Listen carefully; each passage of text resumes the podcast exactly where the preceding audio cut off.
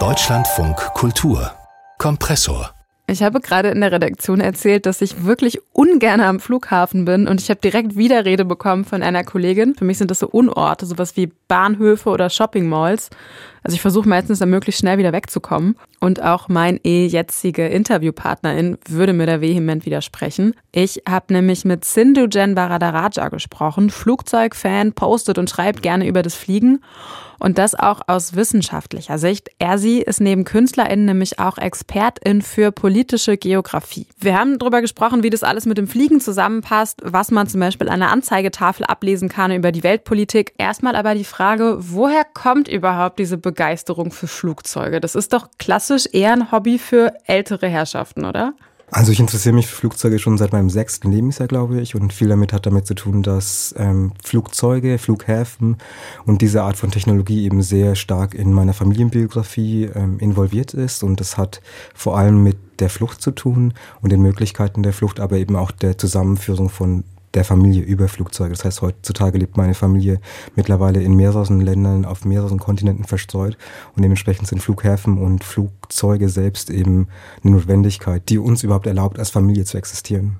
Bei Ihnen ist, sind Flugzeuge und Fliegen hat das ja auch was Ästhetisches, ne? Und Fliegen ist ja auch irgendwie ästhetisch. Also dieses, man guckt in die Wolken und dann ist da die Sonne, man gleitet so schwerelos. Aber es ist halt eben auch echt schlecht fürs Klima. Wie geht denn das alles zusammen? Also dieses Schwärmen auf der einen Seite und auf der anderen Seite vielleicht sowas wie irgendwie zum Teil auch verständliche Flugscham. Also wie passt das zusammen bei Ihnen? Also ich selbst verspüre keine Flugscham. Das liegt zum einen auch daran, dass ich selbst nicht so sehr fliege. Mhm. Also ich liebe die Luftfahrt, aber tatsächlich glaube ich eben auch, dass viel dieser Konsumkritik eben auch an den individuellen PassagierInnen abgearbeitet wird, wobei man eigentlich eben die Kritik anderswo ansetzen muss. Das heißt, man müsste eigentlich eher auf die Menschen äh, schauen, die Privatjets unterhalten, auch Privatjets quasi benutzen, um immer wieder mhm. eben auch von einem Ort zum anderen äh, lapidar zu fliegen.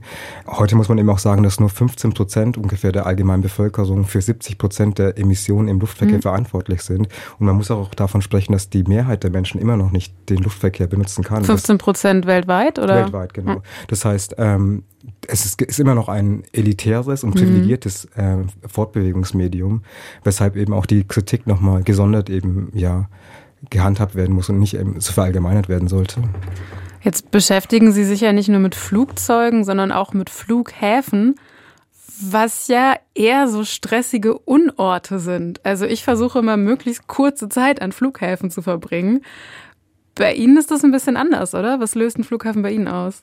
Also ich gehe sehr häufig und sehr gerne auch an Flughäfen. Auch einfach mich, so zum Gucken. Genau, einfach so zum Gucken, mich so ein bisschen zu orientieren, auch so ein bisschen Flugzeuge zu beobachten, auch PassagierInnen. Mhm. Aber was ich sehr gerne an Flughäfen mache, ist tatsächlich die ähm, Anzeigetafeln zu beobachten, um zu verstehen so ein bisschen so, wohin die Flüge gehen, wann sie fliegen, warum sie dorthin fliegen, wie oft sie dorthin fliegen und wer sie bedient.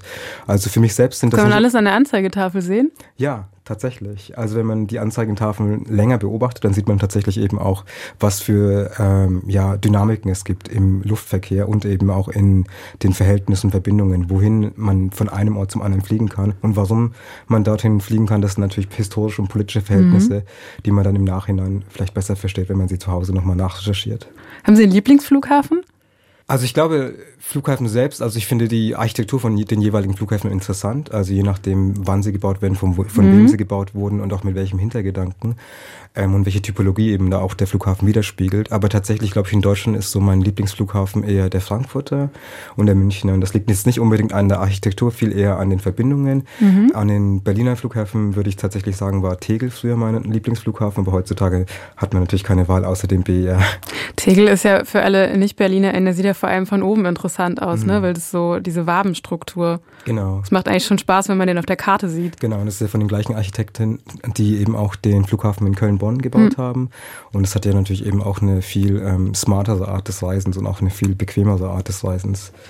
Aber auch eine Art die, des Reisens, die quasi vor dem, ja, den 9-11 eben auch mhm. stattgefunden hat. Das heißt, dass damals gab es eben nicht so viele Sicherheitskontrollen, ja. es gab nicht die Regulierung und es gab auch nicht die Duty-Free-Shops, die heute mittlerweile fast ähm, einen Großteil der Fläche einnimmt des Flughafens. Jetzt sind Sie ja politisch eher Geografin. Das heißt, Sie beschäftigen sich mit den konkret gegebenen geografischen Strukturen und was die über die politische und ökonomischen Beziehungen aussagen.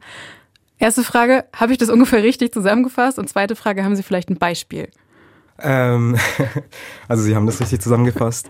Also ein gutes Beispiel ist zum, ist zum Beispiel, äh, wenn man sich ähm, heute zum Beispiel Flüge ansieht, wohin man von Europa aus in die Welt kommt, zum Beispiel, wenn wir heute in sogenannte Südamerika fliegen wollen, dann gibt es viel eher und viel mehr Verbindungen und auch viel günstigere Verbindungen von den ehemaligen Kolonialmetropolen, ob jetzt Portugal oder Spanien. Das mhm. heißt, wir würden quasi von, von Berlin aus oder von Frankfurt aus oder Düsseldorf aus nach Madrid fliegen, vielleicht nach Lissabon fliegen, um dort dann einen Anschlussflug nach äh, Chile, äh, nach Bolivien oder nach Brasilien eben zu schnappen.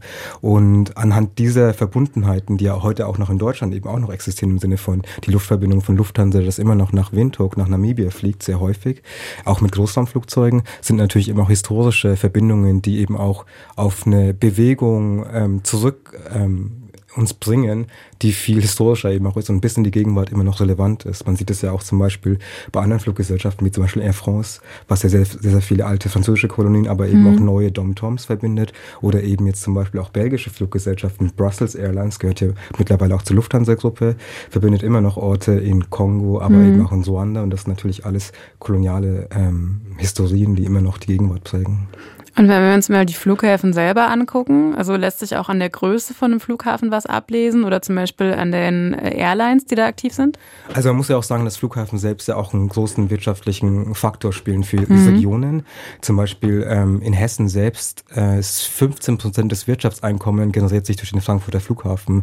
Der Frankfurter Flughafen selbst ist einer der größten ArbeitgeberInnen in Deutschland und das heißt, für jede Region ist ein Flughafen natürlich was Attraktives und diese Art von Luftverbindung, aber eben auch Ökonomie, die damit verbunden ist. Das heißt Cargo-Umschlag, PassagierInnen und eben die Verkettung von Hotels und anderen, Gastronomie, Tourismus und so weiter. Ähm, das heißt, viele Städte, Länder haben natürlich ein Interesse daran, auch so ähm, Vorzeigeflughäfen aufzubauen, aufzustellen und dem, damit eben auch eine gewisse Art Prestige, aber auch ökonomischen Vorteil daraus zu ziehen. Und da war es natürlich traditionell immer so, aufgrund der politischen Verhältnisse der Imperien, dass diese ähm, Groß, Großflughäfen meistens im Westen waren. Aber heutzutage seit den letzten 20, 30 Jahren sieht man ja vermehrt, wie ähm, neue Flughäfen entstehen in Beijing, in, in Abu Dhabi, in Dubai, in Istanbul oder Singapur und anderen Hongkong, anderen Orten, die äh, mittlerweile eben auch so ein bisschen dieses westliche Monopol in Frage stellen. In Ihrem Buch An alle Orte, die hinter uns liegen, gibt es auch ein Kapitel über die Luftfahrt und wie damit erst die Kartografierung und auch die Kolonisierung vieler Erdteile ähm, möglich geworden ist und auch vorangetrieben wurde. Die Luftfahrt hat also eher Schlechtes auch über die Welt gebracht, so um vom Klima gar nicht zu sprechen, darüber haben wir ja schon gesprochen. Äh, trotzdem verbinden Sie positive Gefühle mit Flugzeugen und Flughäfen. Warum? Also ich glaube, ich habe dafür keine logische Antwort, aber tatsächlich glaube ich, dass es wichtig eben ist auch zu verstehen, dass die meisten ähm, Flugzeugproduzentinnen heute eben auch Waffenproduzentinnen sind. Boeing, Airbus produzieren genauso wie sie für die Zivilluftfahrt eben ähm, Techniken produzieren, produzieren sie eben auch für die Waffenindustrie Techniken und die Verbindung zwischen ziviler Luftfahrt und militärischer ähm, Luftfahrt sind eben sehr verflochten. Die sind nicht unbedingt so getrennt, weshalb ich immer wieder auch darauf zurückkommen möchte, dass eben auch ähm, die Luftfahrt selbst immer wieder eben auch in ihren politischen, aber auch militärischen Verhältnissen verstanden werden muss. Das heißt, Fluggesellschaften selbst sind oftmals, vor allem nationale Fluggesellschaften, sind ja auch Sinnbilder für Nationalstaaten. Das heißt, das sind fliegende Botschaften, die mhm. oftmals verwendet werden, um zum einen eben auch ähm, das Land selbst zu propagieren, aber eben auch Ideen des Nationalstaates zu verwirklichen, im Sinne von so wie zum Beispiel, äh, welche Sprache in den Fluggesellschaften gesprochen wird, in den Anzeigen, aber eben auch in den Begrüßungen, in den Begrüßungsvideos, sieht man zum Beispiel bei Swiss Air, da ist natürlich viersprachig. Mhm. In anderen Staaten, wie zum Beispiel Turkish Airlines, sieht man nur das Türkische oder in Sri Lanka auch noch das, in, bei Sri Lankan Airlines nur das Singalesische. Ähm, weshalb es für mich, glaube ich, ganz wichtig ist, immer wieder eben auch über diese Verflochtenheit zu sprechen und gleichzeitig natürlich eben auch, dass meine äh, Passion dafür natürlich nochmal kritisch hinterfragen lässt. Sindhujan Varadaraja, Fan von Flugzeugen und außerdem Künstlerin und Expertin für politische Geografie, über die Faszination Fliegen und auch die Frage, was uns zum Beispiel die Anzeigetafel im Flughafen über unsere Welt verrät. Vielen Dank.